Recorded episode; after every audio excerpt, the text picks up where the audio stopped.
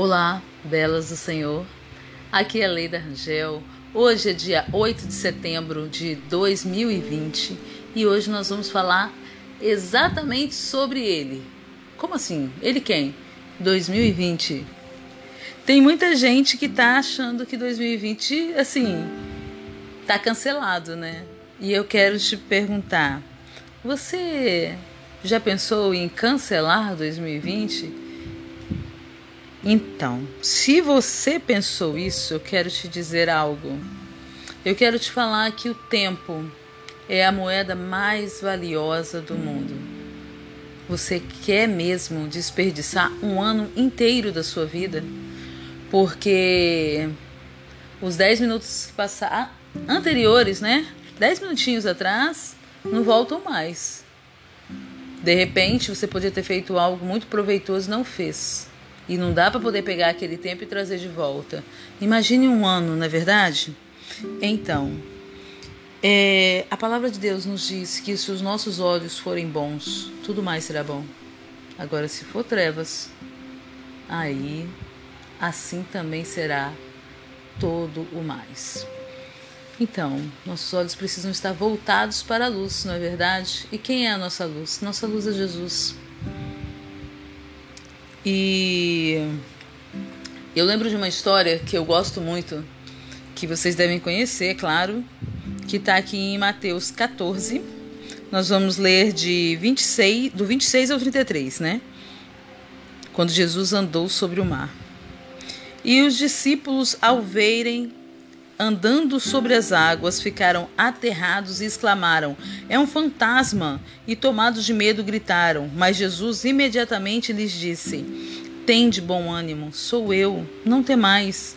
Respondendo-lhe Pedro, disse: Se és tu, Senhor, manda-me ir ter contigo por sobre as águas. E disse Jesus: Vem. E Pedro, descendo do barco, andou por sobre as águas e foi ter com Jesus. Reparando, porém, na força do vento, teve medo e, começando a submergir, gritou: Salva-me, Senhor! E prontamente Jesus, estendendo a mão, tomou-o e lhe disse: Homem de pequena fé, por que duvidastes? Subindo ambos para o barco, cessou o vento, e os que estavam no barco o adoraram, dizendo: Verdadeiramente és o Filho do Deus vivo. Uau! Gente, acho que eu posso ler inúmeras vezes, incontáveis vezes, e sempre vou me admirar com essa palavra. E aqui tem algumas coisas assim que me chamam muita atenção. Por exemplo, quando Jesus, primeiro ele vê que os discípulos já estão apavorados, ele já acalma. Calma, que sou eu, né? Depois ele pega e aí ele já chega e fala assim: "Vem, Pedro". Quando Pedro fala assim: "Se é o Senhor", então ele chama, né? "Vem, Pedro". Na sequência, quando Pedro começa a observar o que está acontecendo à volta, Jesus prontamente o ajuda assim que ele pede. E então, é, isso me chama muita atenção, né? Porque se Jesus é nossa luz e quando nós olhamos para a luz, tudo mais, mais é luz, é exatamente isso que está acontecendo aqui. Quando Pedro ele olha para Jesus, ele está olhando para a luz, está tudo bem. Aí ele continua andando sobre as águas. Para mim, né, é uma opinião minha isso. Eu acho que se Pedro continuasse olhando para Jesus, ele corria ali em cima do mar, entendeu? Ele ia correr tranquilão. Mas quando tirou os olhos da luz e olhou para as circunstâncias e viu o vento e viu que loucura era aquela que ele estava fazendo. Gente, peraí, o que, que é isso? Eu estou andando sobre as águas no meio do mar. Pera, não faz sentido isso. E aí, quando ele tirou os olhos de Jesus e colocou na situação, ele começou a crer mais na situação do que em Jesus. Por quê? Com Jesus vivemos o impossível. Porque é Jesus que gera o impossível, Jesus que faz a gente viver isto. E aí, quando eu começo a pensar Meu Deus, mas quanta loucura! Não, esse ano não vai dar para eu resolver isso não. Esse ano não tenho como eu fazer nada. É, eu não posso tomar grandes decisões. Eu não posso fazer isso. Eu não posso fazer aquilo. Ei, aonde estão os teus olhos? Os seus olhos estão nas circunstâncias, no que está acontecendo. Quando eu penso aqui, ó, que eu preciso sair da minha zona de conforto, porque por mais que tivesse em meio a uma tempestade, Pedro estava dentro do barco. O barco, naquela situação, em meio a um mar revolto, em meio a uma tempestade, está dentro daquele barco era o lugar aparentemente mais seguro para se estar. Era o lugar mais confortável que poderia ter, apesar de. Porque quando a gente fala sair da zona de conforto, não quer dizer que, ah, mas quem te disse que está confortável para mim? Quem te disse que está bom? A zona de conforto simplesmente é algo que você já conhece. É algo que, ah, não, aqui eu já sei como é que funciona, aqui eu sei como agir. Aqui eu, eu já conheço, tá? Esse mal aqui já é conhecido. Às vezes você vê uma pessoa e você fala assim, nossa, fulano não sai da zona de conforto. Aí a pessoa pensa, mas como você pode achar que eu tô na zona de conforto? Eu tô desempregado. Você acha que isso é confortável para mim? Como que eu posso estar na zona de desconforto? A pessoa está enferma. Mas não é uma questão de conforto como a gente às vezes pensa, numa rede, deitado embaixo de um coqueiro, tomando suquinho de laranja. Não, não é isso. É o conforto daquilo que você já conhece. É o conforto de estar dentro de um barco, que é o lugar aparentemente mais seguro para estar se você está no mar, você vai fazer o quê? Ou você fica no barco ou você fica na água. Onde que é mais seguro você estar? Dentro do barco. Onde é mais confortável? Dentro do barco.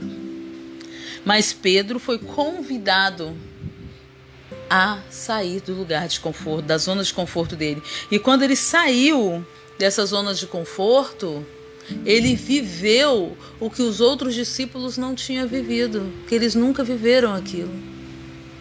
Depois, onde, na igreja, lá no meio do povo, onde ia contar um testemunho, entre os doze homens, nossa, eu vi o milagre, eu vi Jesus andando sobre as águas. Tinha um que podia levantar a mão e dizer: Ei, eu andei sobre as águas com ele. Você quer ficar dentro do barco e contar que você viu? Ou você quer ser aquele que conta que viveu? A decisão é nossa. A gente que precisa se posicionar e sair do lugar de conforto. E muitas vezes nós colocamos Deus dentro de paradigmas que nós criamos. Olha, Deus não age assim, Deus não age assado, Deus não faz isso ou Deus não faz aquilo. A gente quer limitar um Deus que é ilimitado. E que não existe nada na gente que possa fazer entender a razão do Senhor.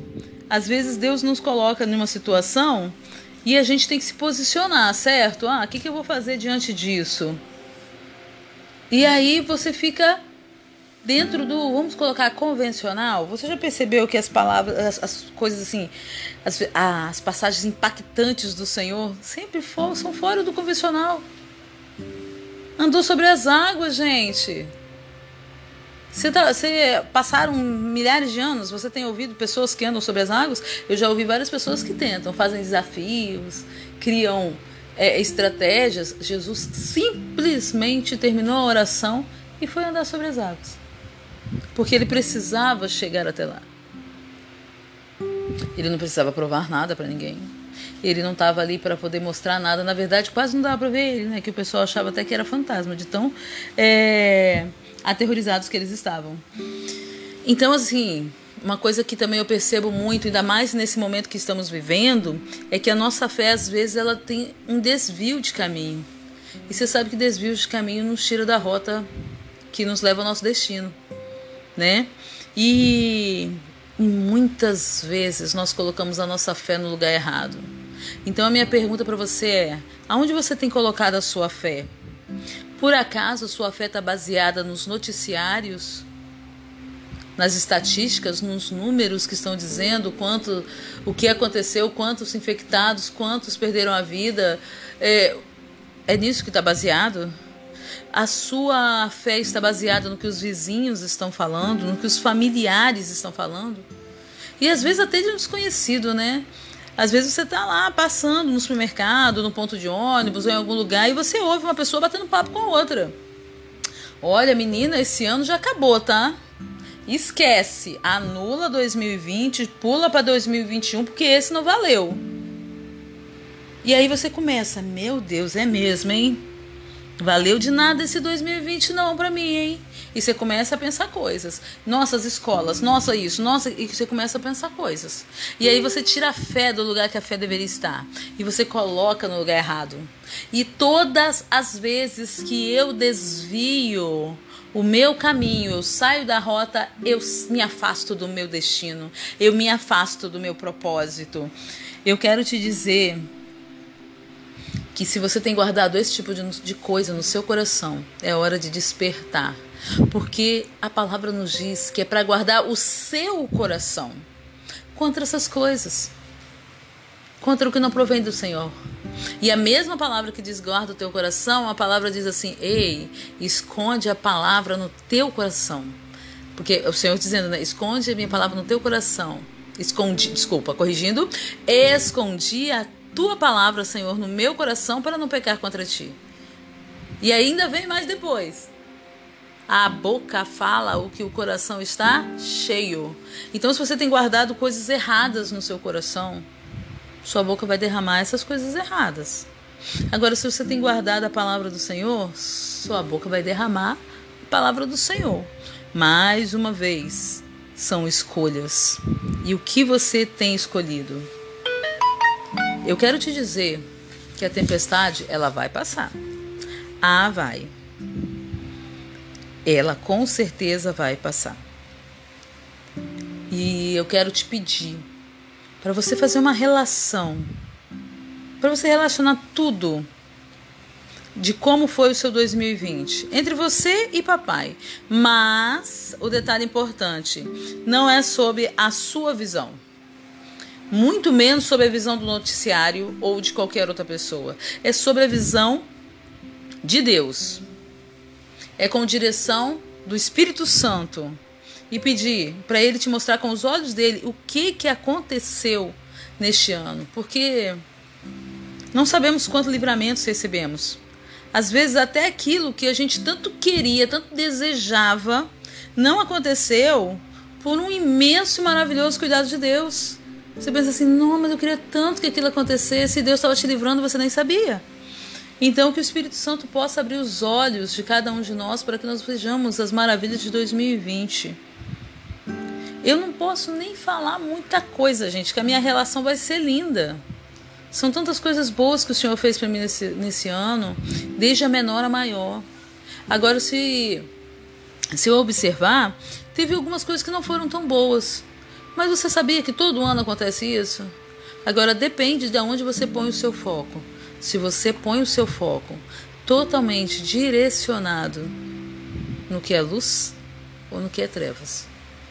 Lembre-se, se os seus olhos forem luz, todo mais será. Mas se forem trevas, assim também será.